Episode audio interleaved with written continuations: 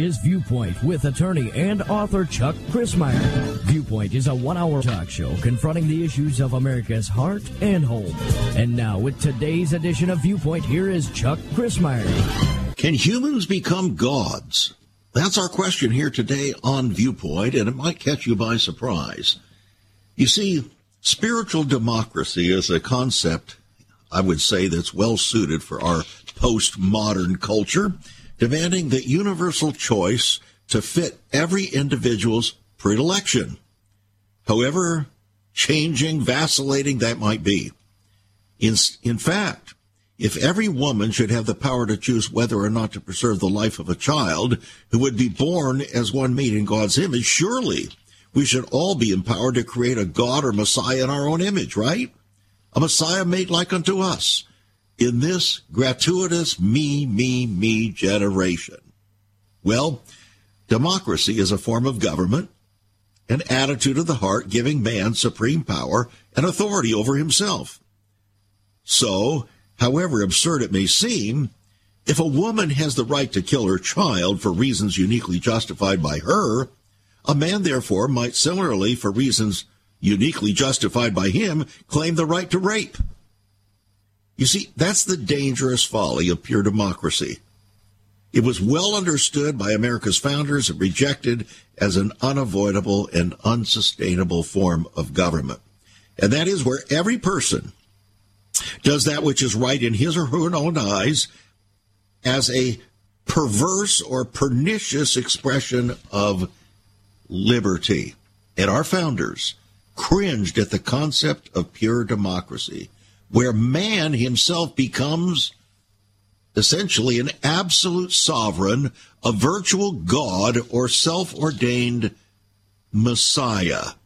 And so today on Viewpoint, we want to take a look at that idea because, in fact, whether you realize it or not, we are moving very, very rapidly in that direction. Very rapidly indeed. And it is a confluence of political thinking, religious thinking, or the lack thereof, and uh, scientific thinking. They are merging together to form a, a viewpoint that basically assumes that you and I are becoming God. Isn't that interesting? Because it was Time magazine on April 5, 1993, that basically declared the same thing. Here, they were acknowledging that people were flooding back to church after Gulf War I, that church would never again be the same. And they said the reason church would never again be the same is because of this. Time magazine, a liberal news magazine, got right to the heart of the matter. They said Americans are creating a custom made God, one made in their own image. In other words, the thinking of American minds and hearts was actually being transformed from believing in a God, a creator God, who was the ruler of the universe, sovereign in all respects, to believing that we are really that sovereign.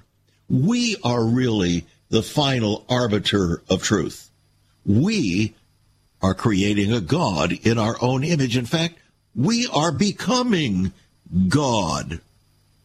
Now, looking at this in the context of a poll, the uh, Gallup poll the most recent Gallup poll that I have in my hand said that 81% believe in God, and that was down from 87% in 2017.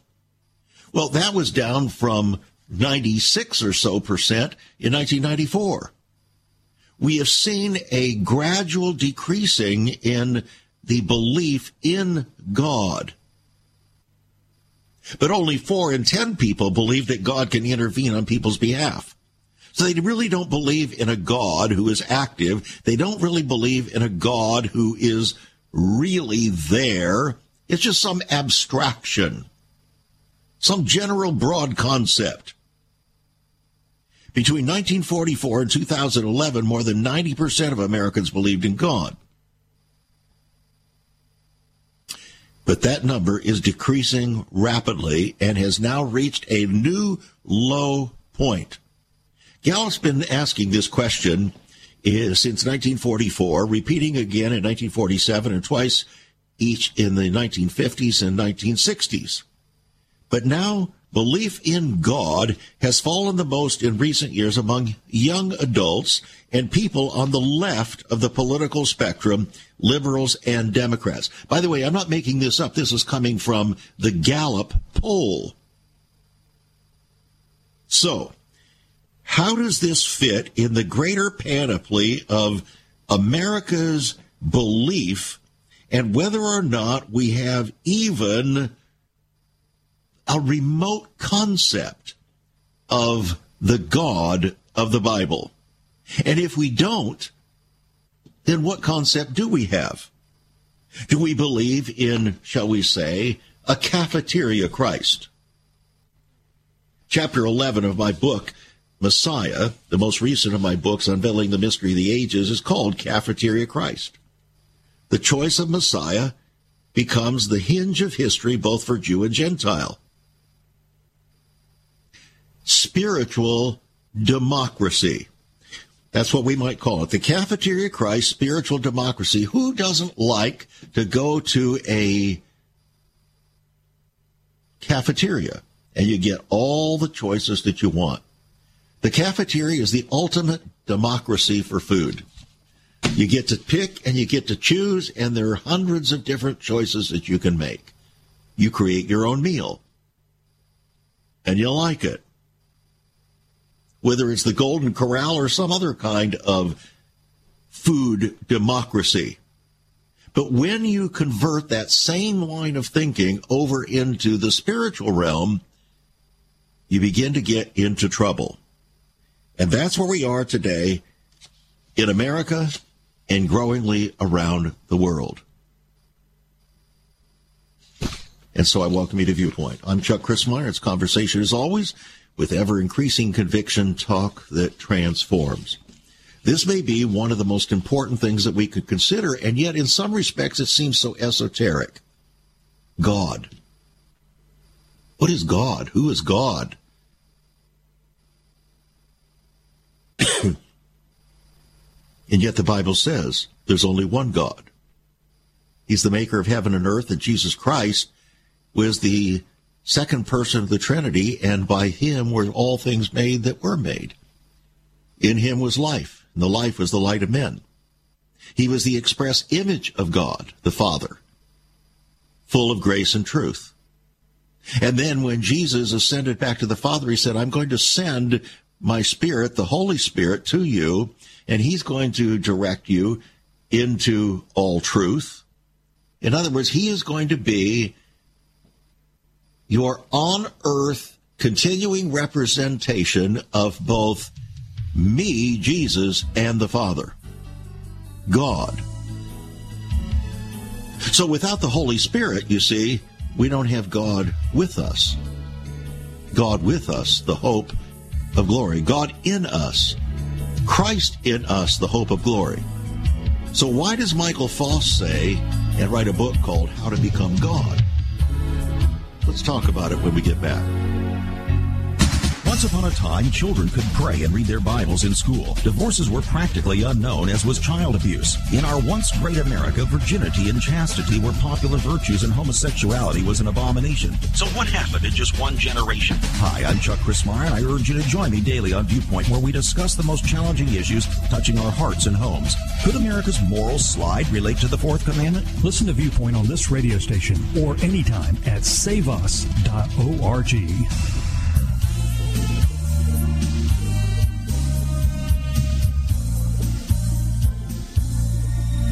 to Become God. That's the title of a book by Michael Faust. He says every day brings a new opportunity, the chance to do the unthinkable, to change everything once and for all, to become God. He said there is no more sacred task than becoming God. He said the greatest challenge facing the human race isn't global warming or overpopulation or financial chaos, it's consciousness. It's not evolution that's in charge. We are, he said. It's up to us what we do with it. It's up to us to raise our consciousness to the next level. He said God's consciousness is complete through us. He is not perfect. That is, God is not perfect, he said, until we are, until you are. So God is inside all of us, he said. By venturing into our unconscious, we will have the opportunity to find God at our center. We can all become God. The God program that allows us to accomplish this transcendent feat, he says. Well, that's just uh, a few excerpts from the introduction to his book, How to Become God. Can we really become God? Can humans become gods? Well, according to Mormon theology, as man is, God once was, and as God is, man is becoming or can become. That's kind of a distillation of it. Some people try to run from that uh, within the Mormon church because they know that that's a very troubling statement. But indeed, that is Mormon theology and has never been refuted. Refuted, rather. So we see a tendency, a strong tendency within certainly the Western world, but not just the Western world, throughout the entire world, to begin to see ourselves as God. And one of the things that makes it easier for us to do that is a political concept called democracy. Democracy is the rule of the people. The rule of the people. Now, if the people are those who fear God and love God by doing his will and obeying his voice and following in his footsteps, then indeed the rule of the people becomes the rule of God. But what if the people reject the rule of God, do not fear God, do not do his will, rebel against his will, then in fact the rule of the people, democracy becomes the elevation or apotheosis of the people to godhood. We become God in our own image. And that's exactly what Time magazine was concerned about on April 5th, 1993, when they said that Americans were flooding back to church and the church would never again be the same. The reason? Because Americans are looking for a custom made God, one made in their own image. In other words, another way to put that is they are becoming God. They are their own rulers. We are our own sovereigns, and there is no sovereign other than us, and therefore we will be our own Messiah. We will save ourselves.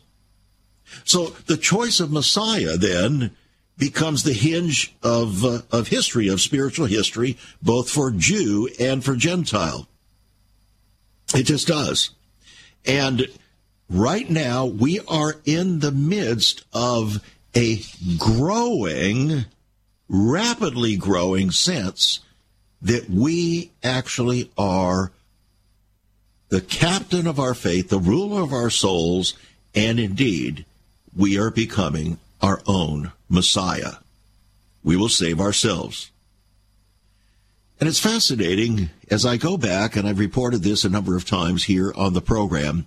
About 20 some years ago, uh, I was in a layover in in uh, I believe it was Cincinnati. No, it was in Los Angeles. A, a layover in Los Angeles with Delta, Delta Airlines, and uh, I was sitting in Delta's special room, whatever they call it, and uh, across from me was a gentleman. We began to have a nice little conversation, and he identified himself as a uh, international engineer for the Sony Corporation. Very fascinating individual. And he was so excited, so proud about uh, uh, technology and what uh, uh, they were doing through the Sony Corporation and uh, his understanding of the greater trajectory of technology.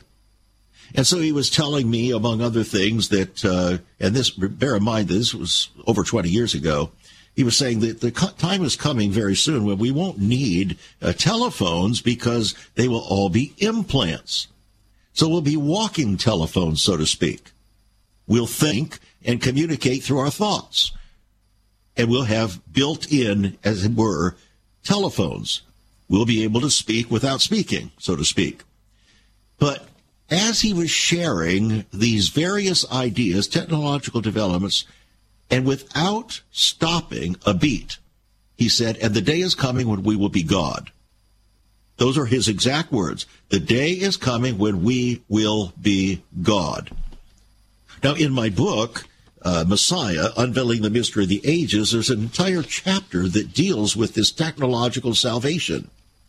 Indeed, that is exactly the mind and heart set of scientific salvation. That we are creating a technology that you can call it transhumanism. That's another term for it, transhumanism, which is turning us from mere humans into gods. The transhuman's ultimate goal is for humans to escape death and live forever in a state of immortality. That's a direct quote from Patrick Wood in Technocracy, News and Trends. So that's the view, that's the vision where humans will be satisfied only to be not just like God, but will persist to become God. The goal is to ascend beyond the human race to godhood. And they believe that through technology, they can accomplish that. So you might want to pick up a copy of the book, Messiah, Unveiling the Mystery of the Ages, and uh, chapter 13, called The Scientific Salvation, will open the door, and it begins with this uh, quote Turning into Gods. That was the title of Jason Silva's documentary in 2012. The year before, he noted in an interview with Forbes magazine, America's foremost business magazine, that, and here's a quote, we are the species that transcends our limitations. And so, with turning into gods, I want to ignite a new conversation about who and what we are as we face exponential change. He made clear that the mind heart motivation connection, revealing what might otherwise to most be a mystery, was we want to transcend our biological limitations. In other words, we don't want to be physical human beings anymore. We want to become God. We are going to supersede and ascend beyond our human form to become gods in the flesh. Every single one of us. Therefore, you can only conclude from that that the vision is to become your own Messiah. Now, if that's true, then when you look at the word democracy and the implications of the word democracy, you begin to understand why our founders despise the idea of pure democracy. Because they saw within that word and its implications, they saw the wickedness that would come when men, humankind, rejecting God and his sovereignty in their life, would ultimately begin to think of themselves as sovereign and therefore as gods, and all hell would break loose. Without a God, with everyone being God and unrestrained by God and the fear of God, pandemonium would break loose in the country and throughout the world. So they despise pure democracy. So it's unfortunate that you hear our politicians, both Republican and Democrat, continually referring to our democracy, our democracy, our democracy. We don't have a pure democracy. We have a republic. As Benjamin Franklin said, if you can keep it. And we're not doing a very good job of keeping it now. because we're gradually drifting away from the concept of the republic, a representative democracy, into a pure democracy with the supreme and absolute lordship of every individual as the ultimate sovereign over his or her own life in the absence of God, the ultimate sovereign of the universe. It's a very dangerous, dangerous situation that we're in. It's a counterfeit Messiah that's being developed, conceived in our minds. It's as the the the word apotheosis, which uh, uh, refers to becoming divine or deification, to make divine. It's the apotheosis of every human being. We're not just made in God's image, we are becoming God without God. Everyone is his own God, and therefore everyone becomes his own Messiah. I urge you to get a copy of my book, Messiah, Unveiling the Mystery of the Ages, because it reveals so much about what is really, really happening and uh, how people's minds and hearts are so deceived and are becoming increasingly deceived so that they basically have no anchor for their soul. There is nothing to restrain anymore. The fear of the Lord is no longer a restraint uh, in our country by and large. And so every man does that which is right in his own eyes because he's becoming, in his own mind, his own sovereign. He is God. And ain't nobody going to tell me what to do, including Jesus Christ. He's whoever I want him to be. If I want him to be gentle Jesus, sweet and mild with a halo, then that's who he is. If I want him to be a healer, but not a somebody who correct me and to call me to live in righteousness and to repent, then that's who he is. In other words, he is who I want him to be, not who he really is. That's the democratic thinking that is reconfiguring the Messiah himself. And friends, it is exceedingly dangerous. Get a copy of the book, Messiah Unveiling the Mystery of the Ages. Uh, it's uh, $22 on our website, saveus.org saveus.org. You can give us a call at 1 800 SAVE USA or write to us at Save America Ministries, P.O. Box 70879, Richmond, Virginia 23255. Writing a check at $5 for postage and handling. And I can guarantee you, you haven't read anything like this book because there just isn't anything out there like it. It's a whole different way of looking at the coming of the Messiah in the face of all of the other alternative messiahs and messianic thinking that are deceiving the whole world, including many Christians. Isn't that exactly what Jesus said was going to happen?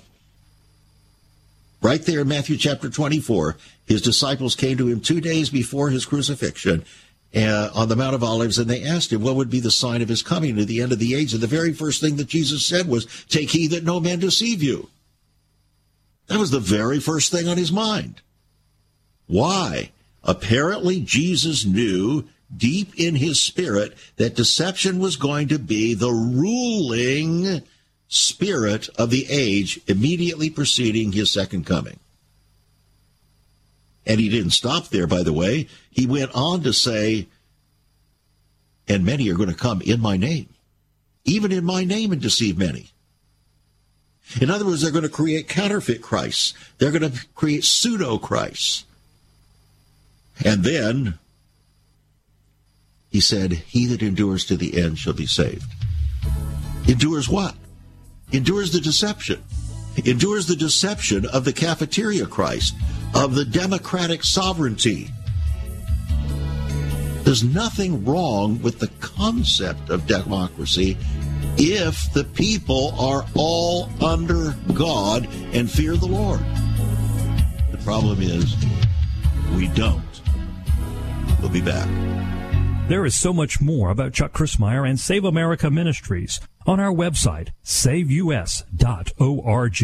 For example, under the marriage section, God has marriage on his mind. Chuck has some great resources to strengthen your marriage. First off, a fact sheet on the state of the marital union, a fact sheet on the state of ministry, marriage, and morals. SaveUS.org. Marriage, divorce, and remarriage. What does the Bible really teach about this? Find all of this at SaveUS.org.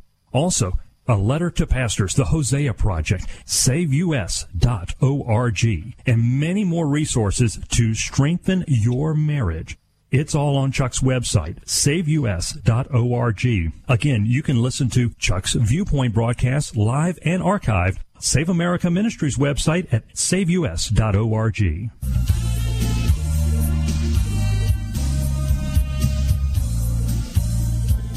The Cafeteria Christ the Apostle Paul understood all of this, and uh, he talked about the characteristics of the end times. He talked to it to uh, Timothy, his ministry sidekick, and this cafeteria plan of many truths and many choices to please our spiritual palates would be very enticing.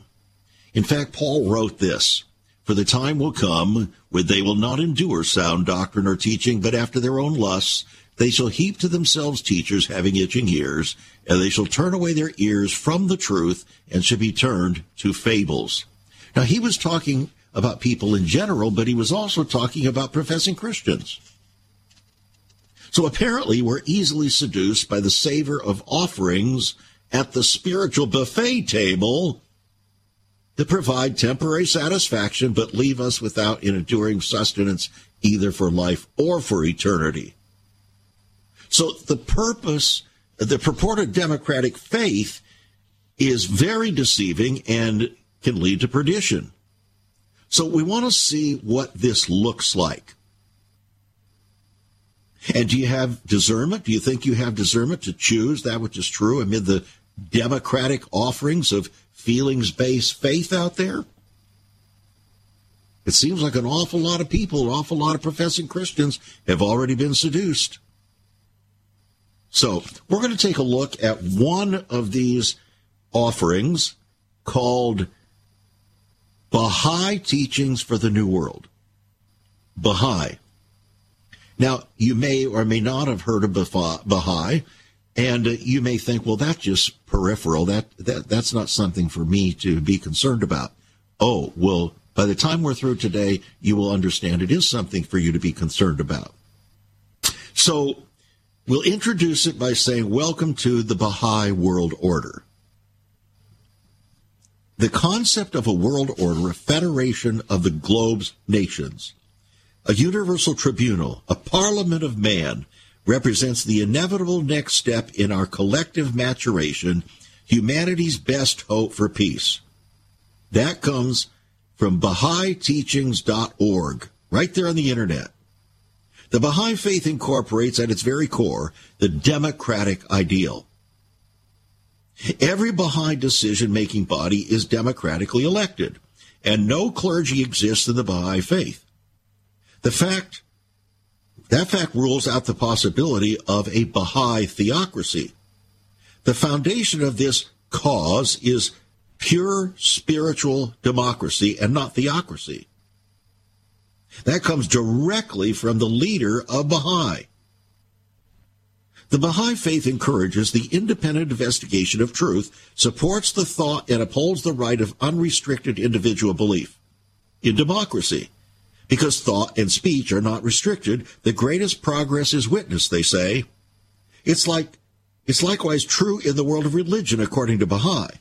The new way of looking at faith as the free exercise of each person's conscience and consciousness delivers uh, differs drastically from many of the old and ossified religious traditions, declares Baha'i. To Baha'i, there are no insiders or outsiders, no saved or damned, no clean or unclean, no believer or apostate, no righteous or infidel, no other out there. It's all me. So the obvious conclusion is that all truth from the Baha'i viewpoint is defined exclusively by an individual's personal belief at any particular moment. no matter how widely or exclusively it may differ from a million other self ordained beliefs. So every person then becomes his own or her own democratically ordained and self anointed Messiah. And that kind of application of democracy is essential to obtain the otherwise illusory goal of a one world unity to undergird the rapidly emerging and divine defying one world order. But the democratically desired and demanded ends have to justify whatever means to achieve it. However abused the foundational truths upon which they are based may be.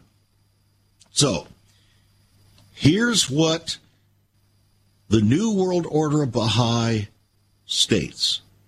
Mankind's desire for peace can be realized only by the creation of a world government. They're quoting Albert Einstein. We need on a th- we stand on the threshold of an age whose convulsions proclaim alike the death pangs of the old order and the birth pangs of the new. From a Baha'i perspective, the phrase New World Order refers to the progressive, inevitable next stage in global governance, a worldwide spiritual democracy. That's a quote. So, welcome to the dispensation of the Cafeteria Christ, gloriously presented for your personal selection at the Democratic Buffet table of Baha'i. This is a big deal, friends. It's a much bigger deal than you might possibly imagine. So we're going to take a look uh, more at the uh, the United Nations Savior, which basically is rooted deeply in the Baha'i faith that you may never have heard of or only thought of parenthetically and said, well, that's irrelevant to me. It may be irrelevant to you, but it's not irrelevant to the United Nations that's dedicated to uniting the nations into a one world order. And here's what Pope Francis said.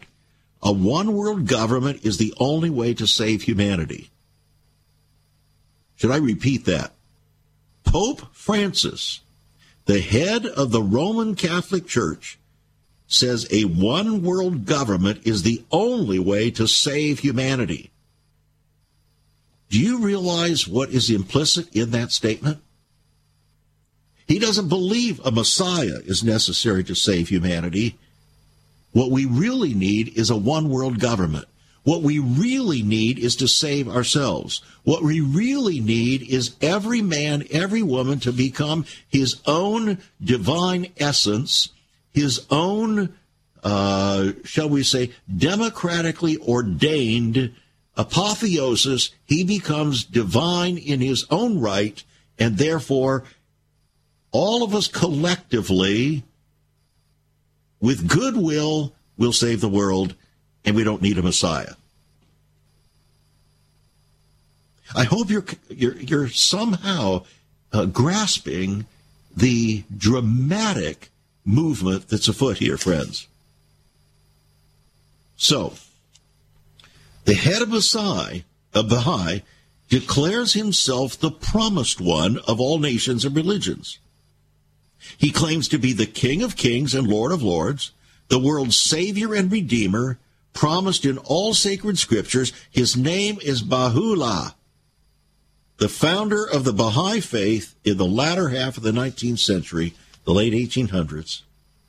His son, Abdul Baha, was his appointed successor, and he gave many public dissertations in America, which were published in the promulgation of universal peace that declared Baha'i to be the foundation of all divine religions. So, if you're not familiar, you will be familiar. If you get a copy of my book, Messiah, Unveiling the Mystery of the Ages, chapter 12 is called The United Nations Savior. And it reveals the profound nature of the United Nations reliance upon Baha'i as the foundation for its religious unity necessary to create the one world government or order. Are you listening? Again, I want to make the book available to you, Messiah, Unveiling the Mystery of the Ages. It's a, uh, a $22 book, uh, loaded, and it will open your eyes to what is really taking place, the alternative messiahs. Jesus said this is exactly what to expect. The Apostle Paul warned, the Apostle Peter warned, the Apostle John warned. It's the spirit of Antichrist, which is Christ replacement, not just against Christ, but Christ replacement. And ultimately, you are becoming the Christ replacement. That's the spirit of the age. You individually are becoming the Christ replacement, and all of the billions of people, the 8 billion people on the planet that are allowed to live that will embrace this spirit, others will be selected out. In other words, not allowed to continue on the earth. Those who remain and continue on the earth, part of this new order, will all be seen individually as gods in their own right. And since each one is seen to be a god in his own right, not one person will be able to take advantage of another because that way you'd be taking advantage of God. You won't be able to disagree or argue with someone else because you're arguing with God, with a God. And therefore, by that thinking, then, we will have peace on earth. The Antichrist will adopt this kind of system and promise peace on earth, goodwill toward men, as we're all saving ourselves and no need for a divine Messiah because you are the divinity incarnate. That's the spirit of Baha'i. So get a copy of the book, Messiah, Unveiling the Mystery of the Ages. Uh, it's uh, $22 on our website, saveus.org, saveus.org. Uh, give us a call at 1-800-SAVE-USA. That's 1-800-SAVE-USA. Or write to us at Save America Ministries, P.O. Box 70879, Richmond, Virginia 23255. Writing a check at $5 for postage and handling. Now, let me say this. For over 28 years now, every single day, five days a week, live, fresh programming every single day, always with a view to preparing the way of the Lord in your life, in my life, in the life of the church, in the life of our country, and so on for history's final hour. Is that worthy of your investment? Just ask it.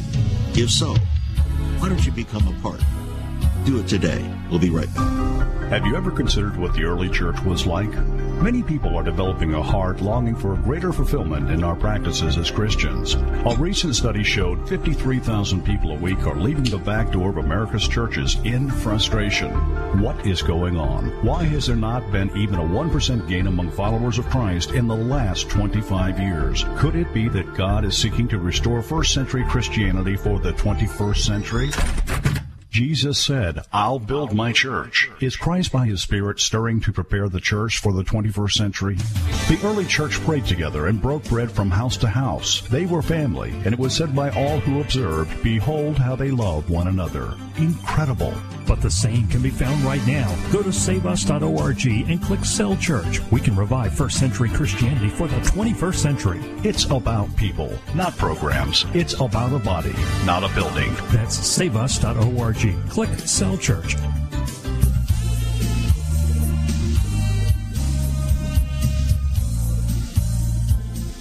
According to the Baha'i dispensation, the leader of Baha'i says, I am the primal point from which have been generated all created things.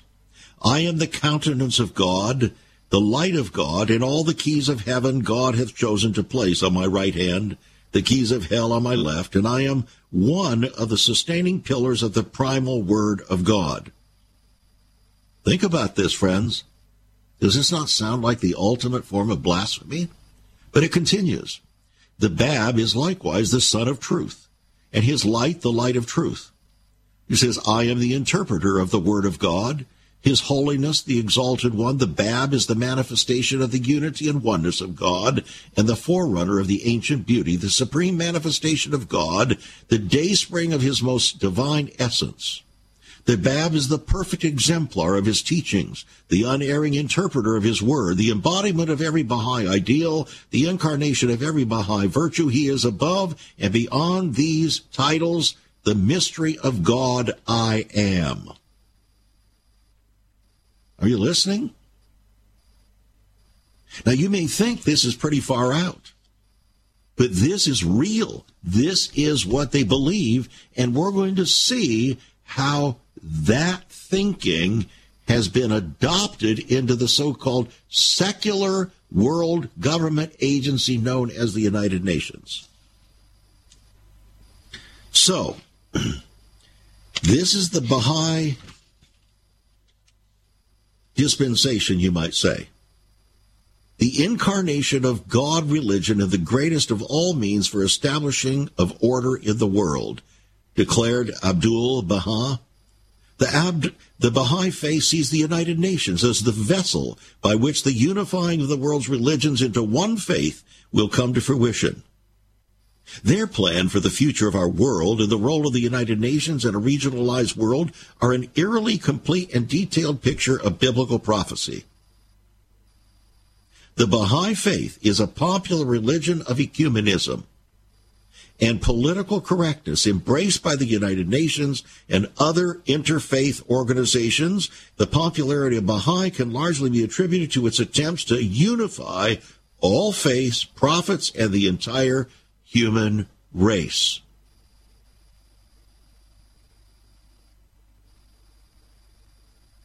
Now they got a, a nine sided building, a temple in Illinois, representing the world's nine living religions symbolizing the unity of all religions.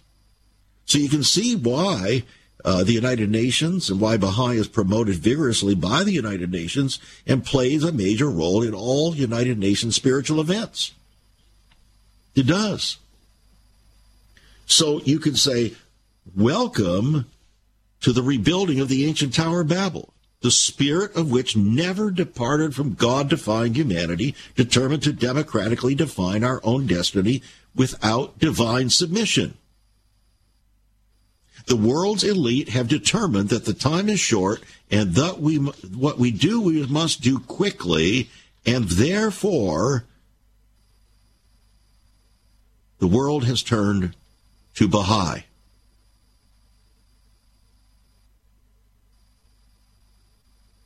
So, let's take a look at what their teachings are for the New World Order.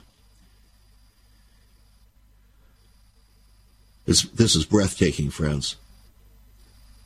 So, the vision is that history as we've known it will be vacated in favor of the fulfillment of a vast and all encompassing unity or oneness of humanity that's going to supersede or rise above all previous historical efforts for one world dominion mankind will have finally reached the divine pinnacle where all of us are honored as becoming gods in our own right. This is the democratic rise or deification of man. So, what universal dogma or teachings are going to undergird this kind of vision? Well, I have in front of me, believe it or not, and in my possession, a little booklet. It's blue a little tiny booklet, and here is what it says on the front. And by the way, I've taken a, there's a picture of it right in my book, Messiah, Unveiling the Mystery of the Ages. It's called Baha'i, The Teachings for the New World Order. So we're going to take a look at some of these. Are you ready? This is all part of the deification of every human being in order to achieve the spiritual tenets of Baha'i. These are excerpts from the public presentations of Abdul Baha in America in 1912 that were published in the Promulgation of Universal Peace. These are the principles that form the foundation not only of the Baha'i faith, but also it's embraced by the United Nations, which interestingly Pope Francis and Pope Benedict XVI declared to be the unifying hope of humanity. For the universal common good and for a new evangelization of society. So here are the basic Baha'i principles in effect, the new gospel for global oneness, unity, and peace to which the world's peoples have to be evangelized. Here they are. The oneness of mankind, the universal peace upheld by a world government, independent investigation of truth. In other words, every person defines the truth for themselves. The common foundation of all religions, the essential harmony of science and religion, equality of men and women, elimination of prejudice of all kinds, universal compulsory education, in other words, indoctrination, a spiritual solution to economic problems, and a universal auxiliary language. In other words, you have to speak the new speak of Baha'i. So it's the New World Dogma. To place this historical moment right now in spiritual perspective, Pope Francis addressed the United Nations General Assembly in its celebration of its 70th anniversary in 2015. He there he declared, quoting Pope John Paul uh, the Sixth, the edifice of modern civilization has to be built on spiritual principles. So Francis made clear his previous pope's position as to the Vatican's effusive embrace of the UN as the geopolitical entity to merge with the Vatican's perceived moral spiritual aura to bring about the New World Order, referencing even the UN's 2030 agenda. It's the fifth time that a pope had visited the United Nations. Now, we don't have time to go into all of the words of glorification that Pope Francis and others gave concerning the UN. However, a commentary following Pope Francis's speech to the UN on its 70th anniversary in response to his encyclical called Laudato Si, also issued in 2015, pierced through all the multiplied nice sounding words to the very heart of the matter. And here it is. Francis revealed the dogma that he intends to replace belief in Christ as Savior. He is advocating for Catholics to unite behind a one world government and surrender their freedom and sovereignty to international interests.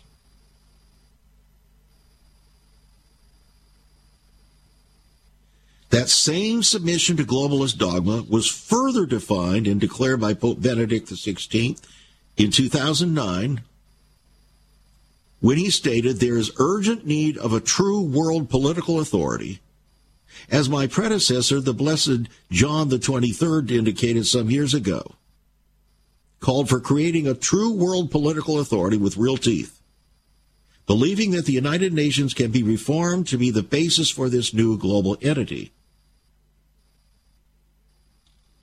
So, the Roman Catholic Church is shall we say, doing the dance with the spirit of Baha'i. It's all about the ultimate goal a global order to bring peace on earth, goodwill to men, without the need for a coming Messiah. Therefore, humanity becomes its own Messiah.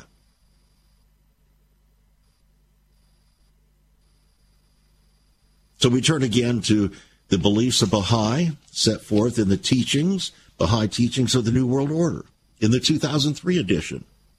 The world's equilibrium has been upset through the vibrating influence of this most great, this New World Order.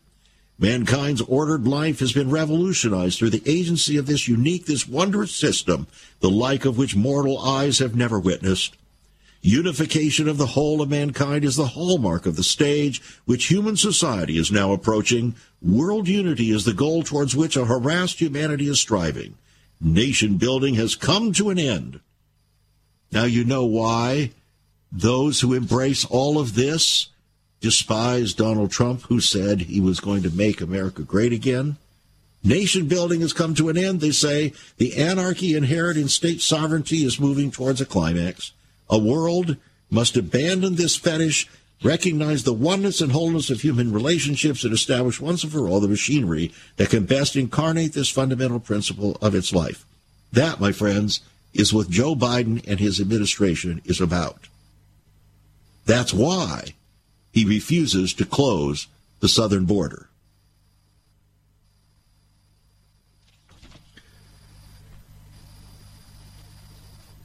The unity of the human race, as envisaged, implies the establishment of a world commonwealth in which all nations, races, creeds, and classes are closely and permanently united.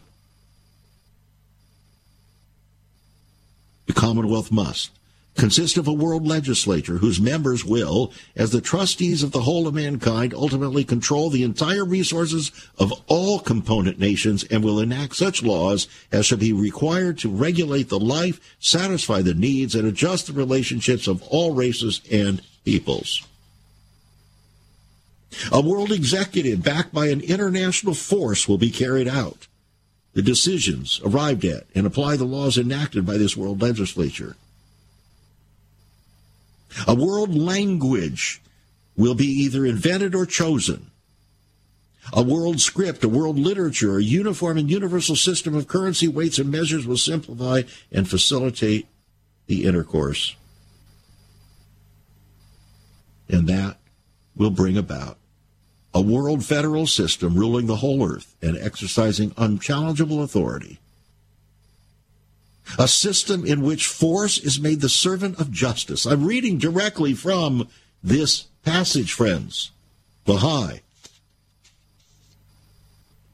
Force is made the servant of justice whose life is sustained by its universal recognition of one God, that is the merger of all religions, and by its allegiance to one common revelation, the Baha'i faith. Such is the goal towards which the humanity, impelled by the unifying forces of life, is moved. So I say, in wrapping up this chapter, prepare, therefore, for the soon manifestation of the United Nations Savior. Your allegiance will be compelled by force.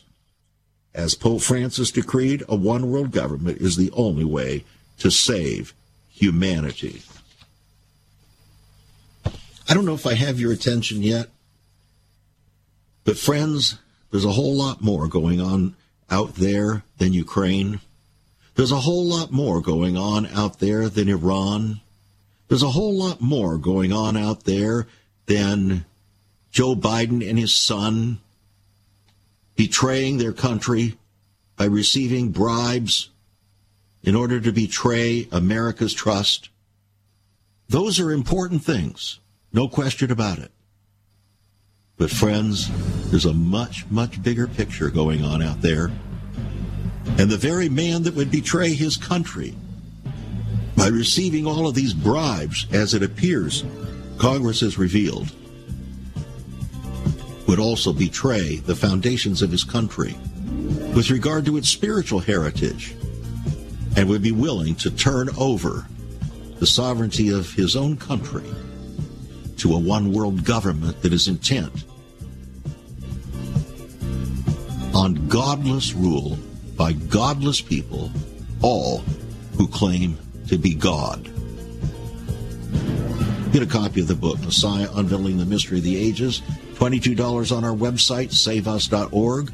Call us 1 800 SAVE USA. And friends, seriously consider becoming a partner, friends.